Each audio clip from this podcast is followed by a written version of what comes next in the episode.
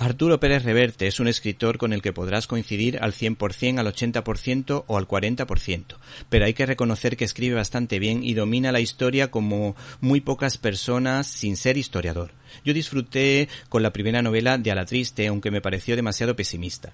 Y si hace unos años pudimos leer Las aventuras de Max, un personaje creado por Reverte, que estaba ilustrado por Rubén del Rincón, pues en esta ocasión el citado ilustrador repite adaptando la novela de Arturo Pérez Reverte, La sombra del águila, editado por Planeta, que es muy divertida guardando ciertos paralelismos con las aventuras de Asterix y Julio César, pero en las que se cambian las fichas, pues Napoleón hace las veces de César y los soldados españoles pues representan a esos galos, pero en un sentido diferente, ya que mientras la mayoría de la población civil y militar en España intentaba reventar a los cuerpos especiales de Napoleón y su lugarteniente Murat en España, estos soldados se vieron obligados a combatir contra los rusos, lo que genera situaciones cómicas que permitirán al lector al menos esbozar una sonrisa.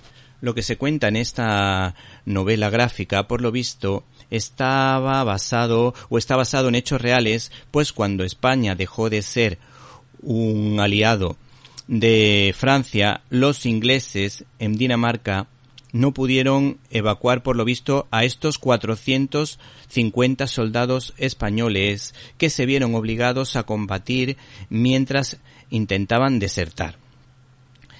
Esta novela eh, me ha hecho reírme tanto que creo que merece una segunda lectura. Se deduce que 11 españoles pudieron sobrevivir a esa odisea. Por ejemplo, para que vean ustedes el sentido del humor del autor, a Napoleón, estos españoles le llamaban precisamente en el cómic el petit cabrón o esas divertidas viñetas en las que un soldado, el soldado Roque García, se cruza con Napoleón en una guardia y especula con la posibilidad de llevarse por delante a este general.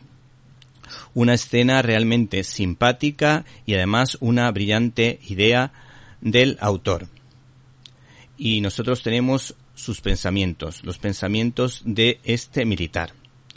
A quien le digan que estoy a dos palmos del fulano que tiene en el bolsillo a media Europa y acojonada a la otra media, ¿qué dirían los libros de historia?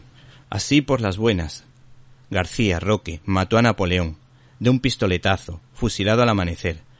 Total, el figurar en los libros de historia es la pasión de mi vida.